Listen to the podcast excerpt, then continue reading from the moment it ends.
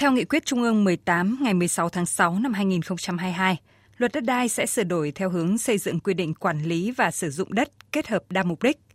Các ý kiến đề nghị cần làm rõ quy định đất sử dụng đa mục đích là gì, nguyên tắc để xác định đất sử dụng đa mục đích. Phó giáo sư tiến sĩ Nguyễn Quang Tuyến, Phó Chủ tịch Hội đồng Trường Đại học Luật Hà Nội kiến nghị. Đất di tích lịch sử là gì? Đất tôn giáo là gì? Đất tín ngưỡng là gì? Đất giáo dục là gì? Đất y tế là gì? Phải định danh nó, hiểu nó là thế nào thì mới bắt đầu nội hàm của nó rồi mới bắt đầu mới đi vào các chế định quản lý và sử dụng.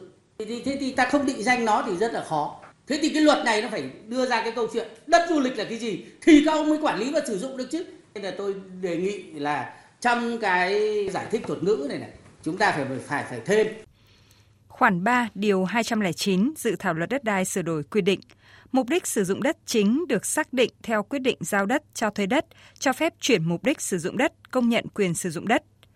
Theo ông Phan Văn Lâm, trưởng ban biên tập tạp chí Pháp luật và Phát triển, về mặt quản lý nhà nước, càng quy định rõ ràng thì càng thuận lợi cho quá trình thực hiện, đồng thời làm tăng thêm giá trị sử dụng đất, tránh thất thu thuế. Do vậy, khoản 3 điều luật này cần quy định cụ thể hơn. Về mặt quản lý nhà nước thì à, càng chi tiết, càng rõ ràng thì càng dễ quản lý.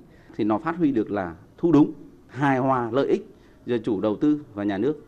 Đấy, tránh cái tình trạng là chúng ta tất cả trong đó có rất nhiều mục đích khác nhau nhưng mà chúng ta chỉ thu một mục đích.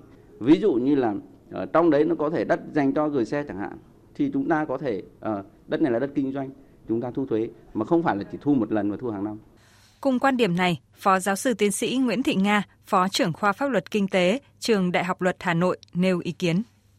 Nếu quy định đất sử dụng đa mục đích thì nó có cơ chế pháp lý để điều tiết cái nguồn thu một cách rất cụ thể rõ ràng.